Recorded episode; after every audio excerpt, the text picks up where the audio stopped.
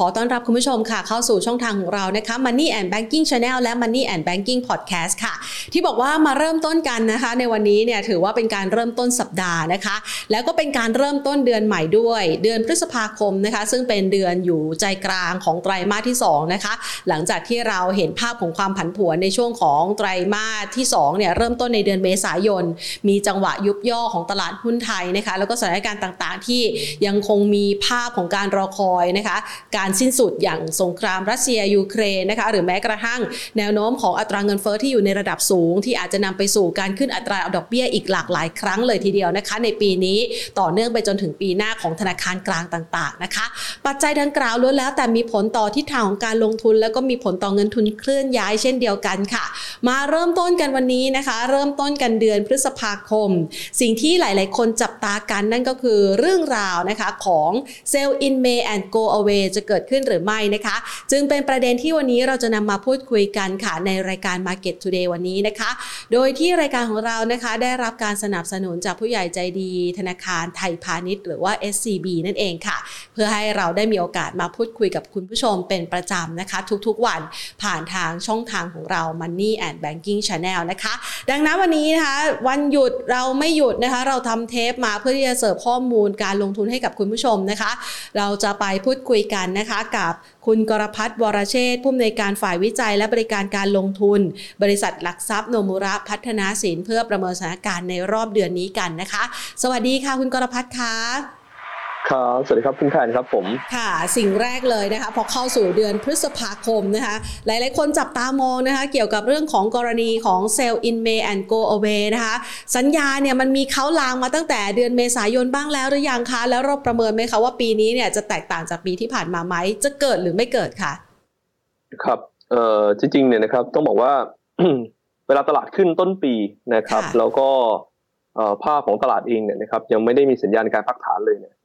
ตามสถิติแล้วนะครับเดือนสภาคมเนี่ยไม่ค่อยรอดนะครับก็คือจะ sideway down ลงมานะครับคือถ้าเอา fact ก่อนแล้วกันสิบปีหลังสุดนะครับหุ้นไทยในเดือนพฤษภาเนี่ยนะครับปรับตัวลงหกครั้งนะครับในสิบปีหลังสุดนะครับเดือนพฤษภาเนี่ยปรับตัวลงหกครั้ง ปรับตัวขึ้นเนี่ยนะครับสองครั้งเป็น sideway สองครั้งนั่นหมายความว่าจริงๆแล้วสี่เดือนพฤษภาคมไม่ดีเลย ตลาดลงโดยเฉลี่ยประมาณสักหนึ่งจุดสองห้าเปอร์เซ็นต์ไปดูในขาของตัวค่าเงินบาทบ้างนะครับ ค่าเงินบาทในเดือนพฤษภาคมนะครับ ก็จะล้อกันนะครับ เป็นลักษณะของการที่ค่าเงินมักจะเป็นการอ่อนค่าในเดือนพฤษภาคมนะครับโอกาสถึง 70%นะครับอ่อนค่าประมาณ 1%ด้วยกันนะครับเรื่องสองตัวนี้ประจวบเหมาะเข้ามาก็เห็นว่าสถานการณ์ปัจจุบันนี้นะครับตลาดหุ้นไทยก็ดูเหมือนจะซับปัจจัยบวกไปเต็มที่แล้วเช่นงบกลุ่มธนาคารที่เราก็รู้อยู่แล้วแหละว่าน่าจะดี แล้วก็บางตัวก็ออกมาดีกว่าคาด ประกาศของการออกไปหมดแล้ว พอไตรมาสสองเนี่ยถามว่า เราจะมั่นใจได้มากน้อยแค่ไหนว่าถ้ากลุ่มธนาคารงบจะดีต่อ ก็ต้องบอกว่า เราคิดว่าน่าจะแผ่วลงอย่างไตรมาสหนึ่งด้วยซ้ำเพราะว่ามันมีเรื่องตัวโควิดในจีนเข้ามา เรื่องสีโลกชะลอลงกำลังซื้อที่แผ่วลงจากภาพของตัวเงินเฟ้อนั้นมันเลยเป็นจุดที่มองว่าธนาคารก็ดูเหมือนจะสะดุดระยะสั้นนะครับ แล้วมาดูงบของตัวภาคการผลิตโดยรวมในไตรมาสสองเนี่ย ก็ต้องบอกว่าก็ดูน่าจะแผ่วลงกันเป็นส่วนใหญ่นะครับจากไตรมาสหนึ่งผมเลยคิดว่าตัวตลาดเองมีโอกาสที่จะเกิด Sell in May ไหม อาจจะมีโอกาสเกิดมากกว่านะครับแล้วนักทุนเองต้องรอไหมไปขายตอน Sell in May นะครับ ก็ต้องบอกว่าคงไม่ต้องรอแบบนั้นนะครับ เราควรจะกำหนดโซนในการลงทุนไว้อยู่แล้วในเบื้องต้นว่าโซนสักพันหกร้อยแปดสิบพันเจ็ดร้อยเนี่ยวอลชั่นตลาดมันตึงๆนะครับแม้ว่าอาจจะยังเป็นระดับที่มี discount จากดัชนีเป้าหมายเราปีนี้ที่พันเจ็ดร้อยห้าสิบก็ตาม แต่ว่าด้วยปัจจัยบวกมันไม่ค่อยมีนะครับรวมไปถึงนโยบายการเงินที่สวนทางกันของสหรัฐนะครับกับบ้านเราแล้วก็รวมถึงพวกญี่ปุ่นนะครับแล้วก็รวมไปถึงตัว จีนด้วยนะครับมันก็ซ้อนว่าค่าเงินไทยบาทนะครับพวกเยนพวกหยวนน่าจะอ่อนค่าในเชิง relative กัน ก็เป็นจุดที่น่าจะเป็นตัวกระตุ้นนะครับ outflow อีกนอกจากนี้เองที่ผมได้เรียนไปว่าในเชิง fact หรือว่าสถิติเองก็ตามเนี่ยพฤษภาคมก็ค่าเงินก็มักจะอ่อนค่าด้วยนะครับก็เลยเป็นจุดที่อาจจะต้องระมัดระวังนิดนึงว่าค่าบาทเองเบรกสามสี่บาทต่อดอลลาร์เงินทุนที่ไหลเข้าเองเนี่ยมันอาจจะพลิกกลับมาเป็นไหลออกได้เหมือนกันนะครับในภาพรวมก็คิดว่าโซนนี้ก็ เบาๆ position นะครับถือหุ้นสักประมาณสักหกสิบเปอร์เซ็นน่าจะเป็นระดับที่เหมาะสมนะครับสำหรับการลงทุนในช่วงนี้อยู่นะครับ ผมเชื่อว่าหลายๆคนก็จะมีคำถามผมเพิ่มเติมนะคุณแทนยังไงคะว่า เอ๊ะ แล้วตลาดอื่นๆเขามี Sell in May ด้วยไหมต้องมีคำถามเป็นยังไงอ่ามันขายเฉพาะหุ้นไทยได้ยังไงอะใช่ใช่ค่ะอันนี้ก็ได้มีมีคำถามเกิดขึ้นนะครับค่ะเอ่อผมจะบอกว่าเป็นสถิติที่น่าตกใจมาก ถ้าคุณไปดู ดาวโจนส์นะครับค่ะคุณไปดู S&P 500เนี่ยเซเวนเมเกิดไหม ต้องบอกว่าไม่ค่อยเกิดนะครับ แต่ถ้าเกิดคือลงแรงนะครับค่ะคือดาวโจนส์เนี่ยสิบปีหลังสุดเนี่ยแปดเดือนหุ้นเขาไซด์เวย์ไซด์เวย์อัพได้ค่ะเอเวอเรจประมาณหนึ่งเปอร์เซ็นต์ครับคุณแพนอืมแต่ว่าถ้ารอบไหนเกิด Sell in May นะครับในตลาดหุ้นดาวโจนส์หรือ S&P เนี่ย ลงแรงเลยระดับประมาณ 5-6%เปอร์เซ็นต์อืมนะครับอันนี้ก็ต้องบอกว่าอันนั้นแหละก็ต้คือระความน่ากลัวครับ คือมันค่ะไม่ลงแบบว่าหนึ่งเปอร์เซ็นสองเปอร์เซ็นเนี่ยมันลงวันหกเปอร์เซ็นต้องบอกว่าอืมเนี่ยเราก็ต้องระมัดระวังกัน เดี๋ยวไปดูรอบด้านกันบ้างนะเอาในเอเชียกันหน่อยนะครับ เอาอย่างตัวตลาดหุ้นเอ่อญี่ปุ่นนะนิเคอีอ่าใกล้ๆเราอะไรนะคะค่ะอ่าหลายคนก็จะดูว่าอ่าดูนิเคอีไหนดินะครับ Sell in May มีไหมค่ะนะครับนิเคอีเนี่ยนะครับ Sell in May ก็ประมาณครึ่งครึ่งๆนะครับอืม ก็คือมีขึ้นมีลงนะครับ ก็ไม่ได้มีนัยยะมาก แต่บ้านเรากลับมีนัยยะอะไปดูเอ่อตัวตลาดหุ้นอินโดนีเซียบ้างดีกว่านะครับค่ะจาการ์ตาเนี่ยนะครับเกิดไหมนะครับ อาจจะมีโครงสร้างคล้ายๆกับบ้านเราหน่อยนะครับ ในเดือนพฤษภาคมนะครับตัวตลาดหุ้นจาการ์ตาเหมือนบ้านเราครับ คือ Sell in May เกิดนะครับ ก็ลงเฉลี่ยประมาณสักหนึ่งเปอร์เซ็นต์ค่ะนะครับ แล้วก็ลงประมาณสักหกถึงเจ็ดในรอบสิบปีหลังนะครับ เช่นเดียวกับตัวตลาดหุ้นเอ่อฟิลิปปินส์นะครับ ก็ ในเชิงโครงสร้างเองนะครับเดี๋ยวผมขอดูแป๊บหนึงนะครับ คุณแฟนค่ะตลาดหุ้นฟิลิปปินส์นะครับฟิลิปปินส์ไม่แน่ใจว่าลงได้ไหมแต่ผมเคยดูก่อนหน้านี้คล้ายๆว่าก็ลงในในลักษณะคล้ายๆกับบ้านเรานะครับ อ่า เจอละนะครับ ตัวตลาดหุ้นฟิลิปปินส์นะครับ ก็เอ่อคล้ายกันนะครับ ก็จะเป็นภาพที่เดือนพฤษภาคม return ไม่ค่อยดีนะครับ ประมาณ sideway นะครับ ลงห้าครั้งขึ้นห้าครั้งนะครับในภาพรวมต้องบอกว่า โครงสร้าง Sell in May เนี่ยถ้าดูแบบนี้ก็ตลาดฝั่งเอเชียนะครับที่เป็นตลาดเกิดใหม่ มักจะเกิดมากกว่าตลาดพัฒนาแล้ว พอสรุปได้ดังนี้ครับผมอืมนะคะสิ่งหนึ่งที่หลาย ๆ คนเนี่ยนะคะจับตามองก็คือ ปัจจัยที่เขาทำให้เกิดเซลล์อินเมเนี่ยมันเกี่ยวกับเรื่องของการจ่ายปันผล ของบ้านเราด้วยหรือเปล่า เกี่ยวกับฤดูกาลเรื่องของการส่งออกของบ้านเราด้วยหรือเปล่าคะ ในกรณีแบบนี้มันก็เลยทำให้นักลงทุนต่างชาติส่วนหนึ่งเนี่ยตัดสินใจเอาเงินที่อาจจะอยู่ในบ้านเรา แล้วมันอาจจะไม่ได้ผลตอบแทนมากมายแล้ว ออกไปจากตลาดเราอันนี้เป็นเหตุผลหนึ่งด้วยหรือเปล่าคะครับจริงๆต้องบอกว่าเป็นไปได้นะครับ เพราะว่ามันซับปัจจัยบวกเต็มที่ก็ค่ะช่วงเนี่ยมีนาเมษาเล่นเกมกับปันผลล่วงหน้านะครับ พอช่วงพฤษภาจริงๆตั้งแต่ปลายเมษาเนี่ยมันเป็นช่วง dividend season เงินก็จะค่ะออกมาค่อนข้างเยอะ นะครับ ก็เป็นช่วงที่เอ๋อแค่ตัว dividend pay ก็มันเป็น outflow อยู่แล้วถูกไหมครับอันนี้ก็จะเป็นจุดที่ค่าเงินก็จะอ่อนค่าเล็ก ๆ ด้วยค่ะเออแล้วก็ในช่วงตัวคัต a ลิสในช่วงเมษาพฤษภาเนี่ยมันไม่ค่อยมีนะแล้วบ้านเราเองเนี่ยมันเป็นอะไรที่แปลกเรื่องหนึ่งก็คืออืมในช่วงไตรมาสสองเนี่ยช่วงหน้าร้อนค่ะ เที่ยวก็ไอ้เรื่ไม่องมีคนเที่ยวอ่าแล้วก็บรรยากาศของการเมืองมันชอบร้อนแรงกันตอนนั้นอ๋อถ้าคุณคุณคุณแพนดูกลับไปสักสิบห้าปีหลังอะค่ะ เวลามันมีบรรยากาศลบเรื่องการเมืองอ๋อมันก็มาช่วงหน้าร้อนทุกทีเลยแล้วต้องไม่รู้จารึกเป็นชื่อเดือนด้วยนะ ก็ไม่ก็ไม่แน่ใจว่ามันเป็นอะไรค่ะก็ก็จะเป็นลักษณะนั้นก็เลยเป็นภาพที่ทำให้ตัวตลาดหุ้นไทยพฤษภาไม่ค่อยดีนะครับอ่าฮะคือหลาย ๆ คนก็เลย อะโอเคในเมื่อมันเป็นแบบเนี้ยค่ะก็จริง ๆ แล้วตลาดมันไรด้วยอะไรมันควรจะเป็นไปตาม factor ใช่ไหมครับ แต่ว่าด้วยสถิติเราไม่ดีอะไรคนก็จะหลบกันไปก่อน ระวังไปก่อนนะครับ แล้วก็พฤษภาคมปีนี้มันก็มีเรื่องที่เราต้องระวังกันเพิ่มเติมด้วย คือ main major ของตัว Market Risk ทั่วโลกเนี่ยมันคือเรื่องตัวการดึงสภาพคล่องกลับของสหรัฐใช่ไหมครับค่ะพฤษภาเนี่ยเมษาเนี่ยเราก็เห็นแล้วว่าเมื่อวานเจอร์มเพลพูดชัดเจนมากเอ่อเมื่อสุดสัปดาห์นะครับเจอร์มเพลค่ะพูดชัดเจนมากว่า ดอกเบี้ยเขาจะขึ้นนะครับเพื่อคุมเงินเฟ้อแบบเร่งตัว เพราะฉะนั้น 50 basis point เนี่ยเป็นระดับที่น่าจะเจออยู่แล้วเผลอๆจะเจอเซอร์ไพรส์75นะครับเป็น negative surprise ด้วยซ้ำไป อันนี้ก็เป็นจุดที่ท่านนุวัฒน์คิดว่าพฤษภามิถุนายนนะครับเฟดจะขึ้นดอกเบี้ยแบบเร่งตัว ตลาดเขาคาดกันว่ารอบละ 50นะครับ แต่อนุรักษ์คิดว่าพฤษภาเนี่ย50 basis point ค่ะตัวมิถุนาเนี่ยอาจจะ 75 เลยนะครับวันนี้ก็ระมัดระวังกันนิดหนึ่งครับผมค่ะ สิ่งที่นักลงทุนอยากจะประเมินนะคะ ก็คือกรอบดัชนีที่เมื่อสักครู่นี้คุณกรพัฒน์ว่าไว้ก็คือ มันน่าจะลดลงสักประมาณ 1%เศษๆนะคะครับถ้าเทียบเป็นดัชนีนี่ก็สักประมาณ 50 จุดน่าจะรับไหวไหมคะ ครับเอ่อกรอบของตัวค่ะตลาดเองอะพูดถึงรอยต่อตั้งแต่อืมเดือนเมษาปลายเดือนเลยกันนะครับค่ะสัปดาห์ท้ายแล้วแล้วก็ ไปถึงช่วงเอ่อเดือนพฤษภาผมคิดว่าอัพไซด์ตลาดหุ้นไทยด้านบนเนี่ยจำกัดนะครับพันเจ็ดร้อยพันเจ็ดร้อยสิบจุดค่ะนะครับส่วนด้านล่างเนี่ยผมคิดว่าฐานหลักเนี่ยก็หนึ่งพันหกร้อยห้าสิบนะครับแล้วก็เวหนึ่งพันหกร้อยยี่สิบจุด น่าจะเป็นสองแนวรับที่ตลาดจะมีการพักตัวลงมานะครับอันนี้ก็ก็ระมัดระวังแต่คำถามคือ พอมันเกิดภาพแบบนี้ขึ้นเนี่ยนะครับ เราควรจะต้องเอ่อกลัวมากน้อยแค่ไหนนะครับ เอ่อในแง่ตัวการลงทุนเองเนี่ยผมคิดว่านักทุนเองเนี่ยส่วนใหญ่แล้วกันที่ว่าส่วนใหญ่แล้วกันเป้าหมายคือความมั่นคงระยะยาวนะครับ portfolio เนี่ยนักทุนในส่วนใหญ่ผมคิดว่าไม่ได้มีการปรับพอร์ตไวมากนะเพราะฉะนั้นในแง่ portfolio เนี่ยต่อให้ตลาดแย่หลายคนก็จะยังคงมีหุ้นเป็นสินทรัพย์เพื่อการลงทุนอยู่เพราะฉะนั้นการเรื่องตัวปรับน้ำหนักการลงทุนสำคัญครับ ถ้าคุณเคยมีหุ้นอยู่80 90 100เปอร์เซ็นต์ควรควรจะต้องลดน้ำหนักมาบ้างนะครับ20 30เปอร์เซ็นต์เพราะความเสี่ยงรอบนี้มันพอสมควรนะครับ กระชับออกมา หรือบางคนที่อาจจะรู้สึกว่าไม่ชอบปรับพอร์ตมาก ฉันอยากถือหุ้น ซึ่งเป็น big cap ที่ฉันรู้สึกว่ามันดีไปยาวๆอีก 5 ปี 10 ปี แต่ตัวนี้ฉันก็เห็นความเสี่ยงนะครับ ในพอร์ตร้อยเปอร์เซ็นของคุณ คุณอาจจะขายหุ้นออกมาสักสิบเปอร์เซ็นต์นะครับ แล้วใช้สิบเปอร์เซ็นต์นั้นเนี่ยมา short ตัว series M นะครับเพื่อ hedging ความเสี่ยงนี่ก็จะเป็นอะไรที่ทำให้พอร์ตคุณเนี่ย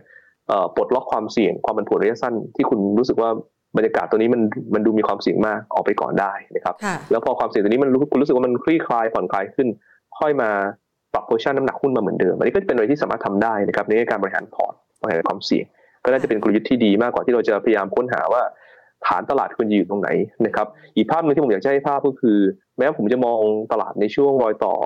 นะครับเมษาพฤษภานะครับอาจจะมีความเสี่ยงความผันผวนสูง แต่ผมก็ยังคิดว่าตลาดหุ้นไทยเนี่ยนะครับภาพระยะกลางระยะยาว ก็ยังน่าจะให้ผลตอบแทนที่ดีได้นะครับ ก็คือลงมาเพื่อที่จะปรับตัวขึ้นนั่นแหละเพราะว่าผมคิดว่าเศรษฐกิจไทยเนี่ยมันยังมีโอกาสที่กลับตัวเป็นปกติใน timeframe สักปีครึ่งถึงสองปี เพราะฉะนั้นกรอบดัชนีที่ย่อลงมานะครับผมคิดว่าจะเป็นตัวเปิด upside ก็เลยเป็นที่มาว่าอยากให้ทุนเองเนี่ยเราจะว่าตลาดย่อนะครับคุณควรจะต้องมีตังค์นะครับ เพราะฉะนั้นข้างบนคุณจะต้องปรับออกน้ำหนักไปบ้าง แล้วก็พอลงมาจะได้มีโอกาสในการซื้อแล้วก็เพิ่มหนักขึ้นมาครับผมค่ะ เชื่อว่าหลาย ๆ คนเนี่ยรอดักซื้อนะคะ ช่วงแนวรับเนี่ยแหละ เพราะว่าช่วงที่ผ่านมาเนี่ยมันอันอันไว้จะไปกับไม่ไปนะคะกรอบการขึ้นค่อนข้างจำกัดนะคะ ก่อนที่จะเข้าสู่ตัวหุ้นเนี่ยนะคะ สอบถามคุณกรพัฒน์เพิ่มเติม กรณีของนักลงทุนต่างชาติเนี่ยนะคะ ที่ซื้อสุทธิในตลาดหุ้นไทยเนี่ยช่วงที่ผ่านมาหนาตามมาก ๆ ประมาณสักเกือบเกือบ1.2 หมื่น 1.2 แสนล้านบาทแล้วเนี่ยนะคะการผ่อนถ่ายออกไปครั้งนี้เนี่ยนะคะมันจะมีผลต่อการขายหรือว่าซื้อสุทธิของเขาในช่วงระยะเวลาข้างหน้าไหมคะเขามีโอกาสครับ โดยเฉพาะถ้าเกิดทริกเกอร์ค่าเงินบาทเองเนี่ยตัวเสาสายสี่มันไม่อยู่จริงๆนะครับ แล้วมันเบรกนะครับ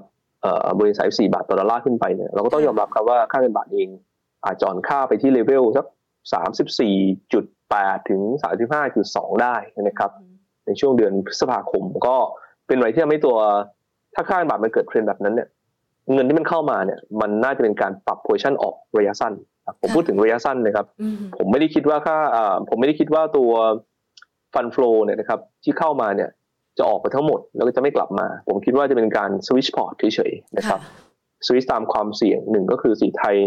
มันแผ่วลงไตรมาสสองสองก็คือไตรมาสสองเป็นเรื่องตัวสภาพคล่องที่มันถูกดึงกลับเร็วด้วย เพราะฉะนั้นรอบการ take profit ของต่างชาติจะเกิดแหละนะครับ แต่ mega theme ของเขานะครับตีมหลักของเขาที่เขาลงทุนในเอเชียตอนนี้คือ ตลาดที่เขา underweight อยู่นะครับน้ำหนักโดยรวมจะต้องกลับนะครับ position เข้ามา ขณะที่เศรษฐกิจของประเทศเหล่านั้น จะต้องเป็นสิ่งประเทศที่คาดการว่ามันยังไม่ได้เป็นปกติ และมีความหวังว่าจะกลับหรือว่าฟื้นฟูปกติได้ ซึ่งอุตสาหกรรมการท่องเที่ยวเนี่ย เป็นตัวไดรฟ์สีไทยนะครับกลับสู่ภาพปกติได้ใน timeframe สักปีครึ่งสองปี เพราะฉะนั้น flow กลางยาวยังเป็นเข้านะครับ แต่ระยะสั้นนะครับสักเดือนถึงเดือนครึ่งเองเสี่ยงที่จะเป็นการหมุนออกนะครับเลเวลที่เข้ามาแสนสองถ้าคุณแพนตี risk นะครับจากที่ผมประเมิน fact แบบนี้ก็ประมาณสักหนึ่งในสามอาจจะเห็นการสวิตช์ออกก็คือสามหมื่นถึงสี่หมื่นล้าน มีโอกาสที่อาจจะเป็นความเสี่ยงได้ครับผม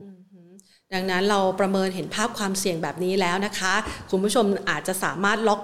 position อย่างที่เมื่อสักครู่นี้คุณกรพัฒน์แนะนำไว้นะคะ จะได้เก็บเงินสดส่วนหนึ่ง มาใช้ดักซื้อในช่วงจังหวะของความผันผวนนะคะ เรามา list หุ้นกันดีกว่านะคะ จังหวะผันผวนนี่แหละ นักลงทุนรายย่อยนะคะ บ้านเราค่อนข้างเก่งนะคะ จับจังหวะในการเข้าซื้อได้อย่างแม่นยำนะคะเพียงแต่ว่าบางครั้งบางทีอาจจะเลือกไม่ถูกตัวเลยอยากจะให้คุณกรพัฒช่วยเลือกให้หน่อยนะคะ ว่าตัวไหนลงมาครั้งนี้เนี่ยไม่ควรพลาดและต้องเก็บเอาไว้ค่ะ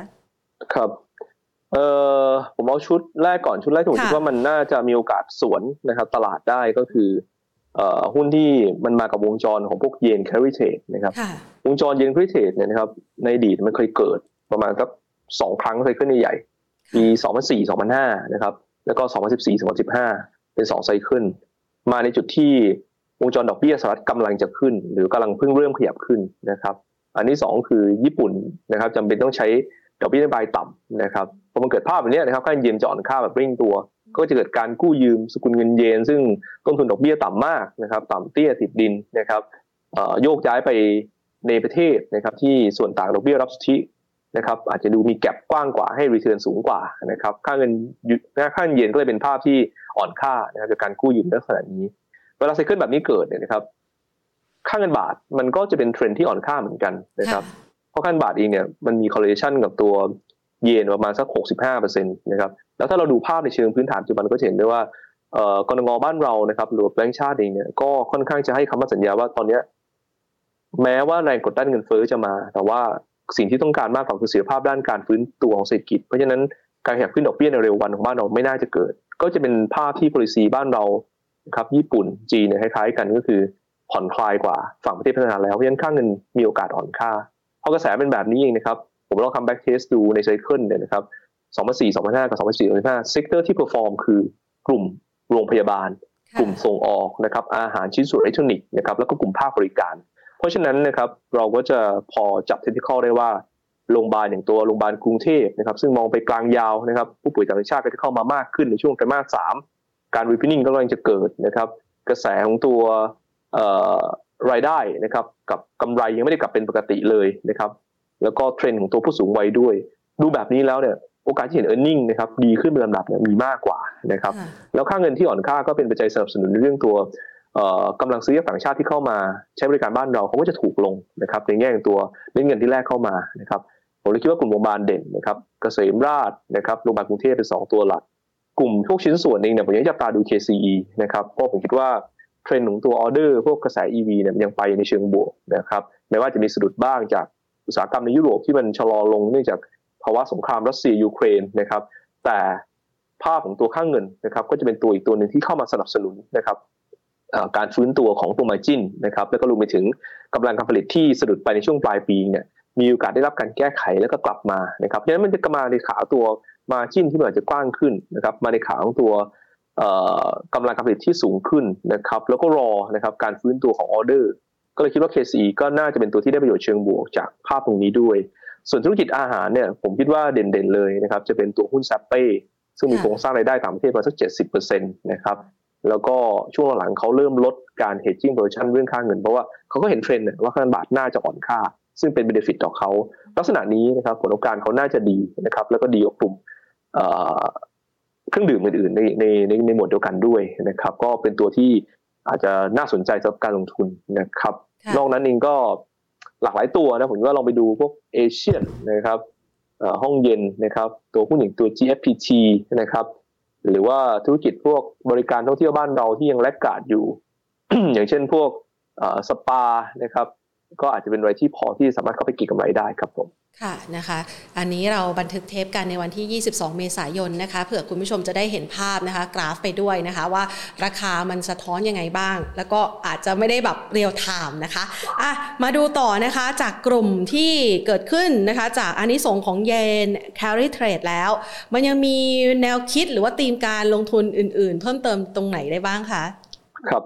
เอ่ออีกเรื่องหนึ่งนะครับคือภาพที่เป็นวงจรแบบนี้เนี่ยนะครับแล้วก็หลายคนอาจจะคิดว่า หุ้นไฮโกรดมันไม่น่าจะไม่น่าสนใจหรือเปล่า เพราะว่าดอกเบี้ยมันขึ้นนะครับ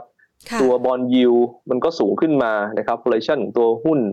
ไฮ PE ไฮโกรดมันควรจะถูกกดลงนะครับ อันนี้ก็คือเป็นภาพที่ใช่นะครับ แต่ว่าไม่ใช่ทั้งหมดนะครับคือในวงจรแบบนี้หุ้นโกรดยังให้ผลแผนดีกว่าหุ้นแวลูอยู่นะครับคุณแผน แต่ต้องเป็นหุ้นโกรดที่คาดหวังการเติบโตได้จริง ผมเลยอยากให้ทุนเองกลับจับตาดูว่า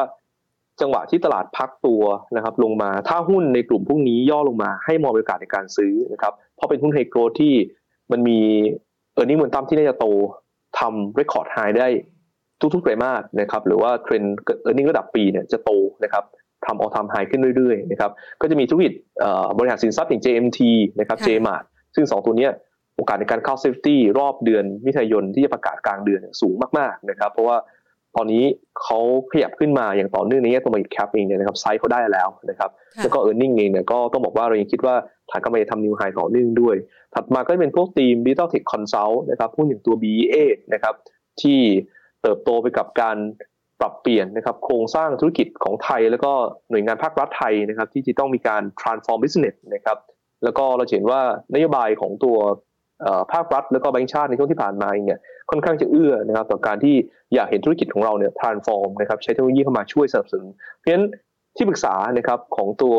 กลุ่มเทคโนโลยีลักษณะนี้มีโอกาส outperform ก็จะมีตัว BA เป็นตัวเด่นนะครับ ส่วนตัว high growth อื่นๆนะครับที่ผมคิดว่าอาจจะดูน่าสนใจนะครับ แล้วก็พอที่จะยังคงมีโอกาสหรือว่าไปได้อยู่นะครับ ก็อาจจะต้องเลือกเป็นรายตัวรายทีไปละนะครับอย่างเช่นตัว ธุรกิจพวก consumer finance นะครับผมคิดว่าตัวหุ้นอย่างตัวติดล้อนะครับยังเป็นหุ้นที่ผลประกอบน่าจะโตไปกับโครงสร้างสีไทยที่โตแบบ U shape แล้วก็ด้วยแพลตฟอร์มที่เขาแข็งแกร่งกว่ากลุ่ม ก็น่าจะมีโอกาสที่ดีนะครับที่หุ้นจะ outperform ขึ้นได้นะครับส่วนในขาของตัว property เนี่ยหลายคนมองเป็น value play แต่มีหุ้นตัวหนึ่งที่เป็น growth แล้วก็กำไรทำ record high ต่อเนื่องหุ้นอย่างตัว Asian Property นะครับถ้าเกิดพักตัวลงมาเนี่ยอยากให้มองเป็นโอกาสในการซื้อนะครับเพราะช่วงที่ผ่านมาเนี่ย กระแสการแย่งมาเก็ตแชร์นะครับโครงการแนวราบในต่างจังหวัด ในกรุงเทพเขาได้ทำได้ดีขึ้นเรื่อยๆนะครับเขามีการเปิดโครงการแนวราบนะครับกระจายไปในโซนภูมิภาคนะครับซึ่งไปแข่งกับ local brand นะครับก็กลายเป็นว่าทำได้ดีนะครับด้วยความที่มีแบรนด์แข็งแกร่ง แล้วก็มีประสบการณ์ศักยภาพมากกว่าในเรื่องตัวฐานทุนนะครับก็ทำให้ตัว ฐานรายได้ตัว AP เนี่ยนะครับโดยเฉพาะ project แนวราบเนี่ยสูงขึ้นเรื่อยๆนี่ก็เป็นอะไรที่น่าสนใจครับผม ค่ะสำหรับคนที่อยากจะลงทุนใน high growth เนี่ยนะคะ ราคามันก็ตอบรับกับตัวของไอเดียในการลงทุนอยู่แล้ว เราควรจะลงทุนเวลาที่จะเก็งราคาในการเข้า คุณกรพัฒจะแนะนำยังไงคะ บางตัววิ่งขึ้นไปทำ all time high ตลอดอย่างเงี้ยค่ะ ครับจริงๆก็ต้องบอกว่ามันก็จะตอบยากเหมือนกันว่า เอ๊ะมันจะเข้าตรงโซนไหนอะไรยังไงดีนะครับ แต่ว่าผมคิดว่าตราบที่ e a r n i n g นะครับจะมีมูลตั้มที่โตต่อเนื่องนะครับ แล้วก็ภาพของตัวเรชั่นในช่วงสองสามปีข้างหน้าเนี่ยยังมีทิศทางที่เป็นมูลตั้มเชิงบวกอยู่ในเรื่องตัวฐานกำไรเนี่ยคือธุรกิจยังไม่ได้อิ่มตัวพูดแบบนี้แล้วกันนะครับผมคิดว่ายังเป็นอะไรที่สามารถลงทุนได้นะครับแต่ว่าอาจจะต้องจับจังหวะจับรอบนิดนึงนี่ผมยกตัวอย่างแล้วกันอย่างตัว JMT เองนะครับ เออผมไม่แน่ใจหรอกว่าหุ้นมันจะพักตัวลงมาให้ให้เราหรือไม่ แต่ว่าถ้าลงมาเห็นเราแถว77 บาท ต้องบอกเป็นโซนที่ดีมากๆ ในการที่จะเก็บเข้ามาในพอร์ตหน่อยนะครับ เพราะว่าตอนเนี้ยเอ่อด้วยภาพ e a r n i n g ที่เป็นบวก แล้วก็อีกเรื่องหนึ่งเนี่ยนะครับไซส์เขาเนี่ยมันเริ่มใหญ่มากในระดับที่เผลอๆจะเข้า index ได้เลยนะครับ คุณแพนอาจจะเป็น target ของตัว foreign ไปเลยก็ได้เนี่ยก็เลยเป็นอะไรที่ผมคิดว่าค่อนข้างน่าสนใจนะครับ ส่วนพวกกระแส digital tech consult เองเนี่ยนะครับก็อาจจะต้องแบ่งโซนนิดหนึ่งตัว BE8 เอง ถ้าราคาหุ้นลงมาสัก 44.25 บวกลบก็อาจจะเป็นโซนที่เริ่มซื้อได้นะครับหรือว่าแนวรับลึกๆ ก็ไม่ควรจะหลุดบริเวณ42 บาทครับผมยังมีแนวความคิดหรือว่าธีมอื่นๆ เพิ่มเติมอีกไหมคะ คุณกรพัฒน์คะช่วงนี้ ครับเอ่อก็จะมีธีมหนึ่งที่คนที่จะมอง position ในการลงทุนที่แปรเปลี่ยนไปนะครับ ก็คือเลือกหุ้นที่ e a r n i n g ยังไม่ได้ดีมาก มันแย่ มันโดนแรงกดดันนะครับ แต่ราคาเนี่ยเอ่อมันมันยังไม่ได้ outperform หรือว่ามันอาจจะเริ่มขยับลงมานะครับ แล้วก็เราเห็นว่าเอ๊ะท้ายที่สุดเนี่ยจุดที่แย่เขาจะดีขึ้นนะครับ ผมก็พูดถึงเรื่องอะไร คนที่โดนแรงกดด้านต้นทุนนะครับ ก็คือราคาต้นทุนขึ้นมาตามราคาพวกพันนะครับ ราคาอาหาร ต้นทุนวัตถุดิบนะครับ แต่ว่ามีการปรับตัวขยับขึ้นราคาขายนะครับ เพราะการขับขึ้นขยับขึ้นในราคาขายเนี่ยมันหมายความว่า คุณ จะไม่ได้ขยับลงอีกแล้วในอนาคตนะครับเพราะฉะนั้นพอต้นทุนมันลงกลายว่ามาจิ้นมันกว้างขึ้น ธุรกิจพวกนี้มีอะไรบ้างนะครับ ผมอยากให้จับตาดูเครื่องดื่มนะครับ อย่างตัว OSP นะครับ อย่างตัวหุ้นสี TOA นะครับ แล้วก็ตัว M แล้วก็ซาบีนานะครับ พวกนี้ล้วนแล้วแต่อยู่ในหมวดที่มีการปรับขึ้นราคาขายเพราะถูกแรงกดในด้านต้นทุนนะครับ แต่ภาพของตัวยอดขายก็โตดีนะ แต่ว่ากำไรสุทธิยังไม่ดีเพราะว่า ต้นทุนมันดันขึ้นมาทำให้ margin ยังไม่ได้กว้างมากนักแต่คุณแพนลองนึกภาพกลับไปว่า พอมันผ่านช่วงสักไตรมาสสองนะครับหรือว่าไปปลายไตรมาสสองไปเนี่ย โอกาสถามว่าต้นทุนจะเพิ่มขึ้นหรือลงผมคิดว่าทุกคนจะคิดเหมือนกันว่า โอกาสลงจะมีมากกว่านะครับนั่นหมายความว่าครึ่งหลังเนี่ยภาพที่โดดเด่นนะครับกระแส reopening ที่มาจะเป็นตัว support กำลังซื้อ เป็นหุ้นลักษณะนี้เป็นหุ้นที่ซื้อต้นต้นทางนะครับ แต่ว่าต้องรอจับจังหวะ ตอนนี้แหละตลาดผันผวนเหวี่ยงย่อลงมา สี่ตัวนี้น่าสนใจครับผมค่ะ ซึ่งส่วนใหญ่ราคาขึ้น ถ้าเป็นราคาสินค้าขึ้นแล้วไม่ค่อยลง ใช่ไหมคะถูกใช่ครับนี่คือเรื่องจริงครับผมใช่แล้วตอนนี้อาจจะกำไรบางหน่อยนะคะ ถ้ารอบเขามาก็โอกาสของการกินกำไรก็จะเพิ่มขึ้นนะคะสำหรับท่องเที่ยวล่ะคะ ถามเผื่อคุณผู้ชมบอกว่าเออแล้วถ้าเราจะรอท่องเที่ยวที่มันจะไปฟื้นในช่วงครึ่งหลัง ช่วงจังหวะแบบนี้เรายังสนใจอยู่หรือเปล่าคะครับคือท่องเที่ยวเนี่ยต้องบอกว่า เออมันเป็นรอบที่แปลกเหมือนกันนะครับ แต่ถามว่าในต่างประเทศเป็นแบบนี้ก็คล้ายๆกันก็คือหุ้นเนี่ยขึ้นมาเหนือพรีควิดทีนไปแล้ว แต่กำไรเนี่ยยังต่างกับช่วงพรีควิดทีนมากนะครับเพราะพอเป็นลักษณะนี้การที่เราจะไปไล่ราคาหุ้นที่มันขึ้นมาเหนือโควิด -19 แล้วนะครับ แล้วกำไรมันยังไม่ได้กลับเป็นปกติเลยเนี่ย ผมคิดว่าเป็น strategy ที่อาจจะดูเล่นกับความเสี่ยงข้างหน้า มากเกินไปนะครับเพราะในกลุ่มที่อิงพวกภาคบริการเนี่ย นอกจากโรงพยาบาลที่ผมพูดไปแล้วเนี่ยนะครับ มันก็ยังมีกลุ่มที่พอที่จะลงทุนได้ เช่นพวกค้าปลีกอาจจะสลับไปพวก CPO Macro นะครับ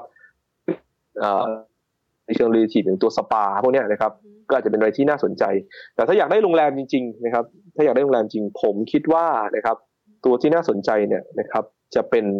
เอราวัณกับมินในราคาที่อาจจะมี discount มากกว่า CENTEL ซึ่งตอนนี้ perform มากนะครับถ้าก่อนเนี้ยหลายคนถามผมนะครับ ในช่วง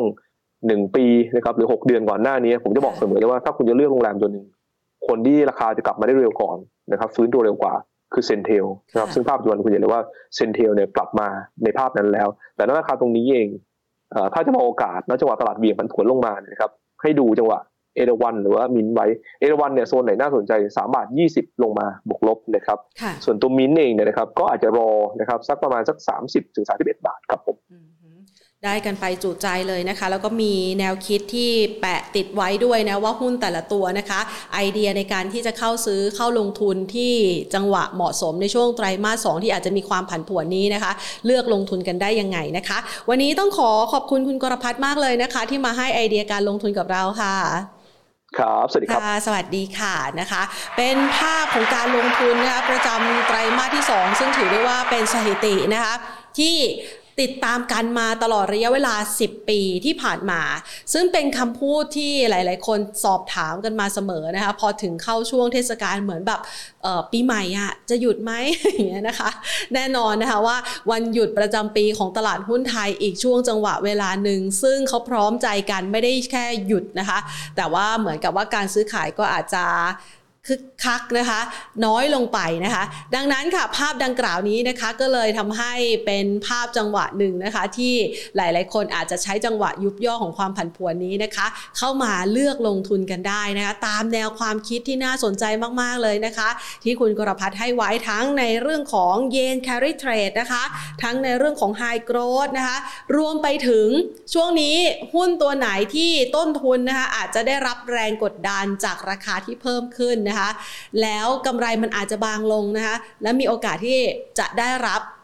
ต้นทุนที่ถูกลงในอนาคต ท่านก็สามารถที่จะใช้แนวความคิดเหล่านี้แหละค่ะในการเลือกหุ้นมาฝากกัน จดจดมานี่เป็น 10 ตัวเลยนะคะ ให้ไปเลือกลงทุนกันนะคะ แล้วก็ประกอบกับปัจจัยที่เข้ามาพิจารณาเพิ่มเติมนะคะ หวังว่าคลิปนี้จะเป็นประโยชน์ให้คุณผู้ชมสามารถนำไปประยุกต์ใช้กับพอร์ตการลงทุนของท่านนะคะ ได้กำไรกำไรนะคะมาฝากกัน แล้วก็เก็บเป็นเงินสดอย่าลืมนะคะสิ่งที่เกิดขึ้น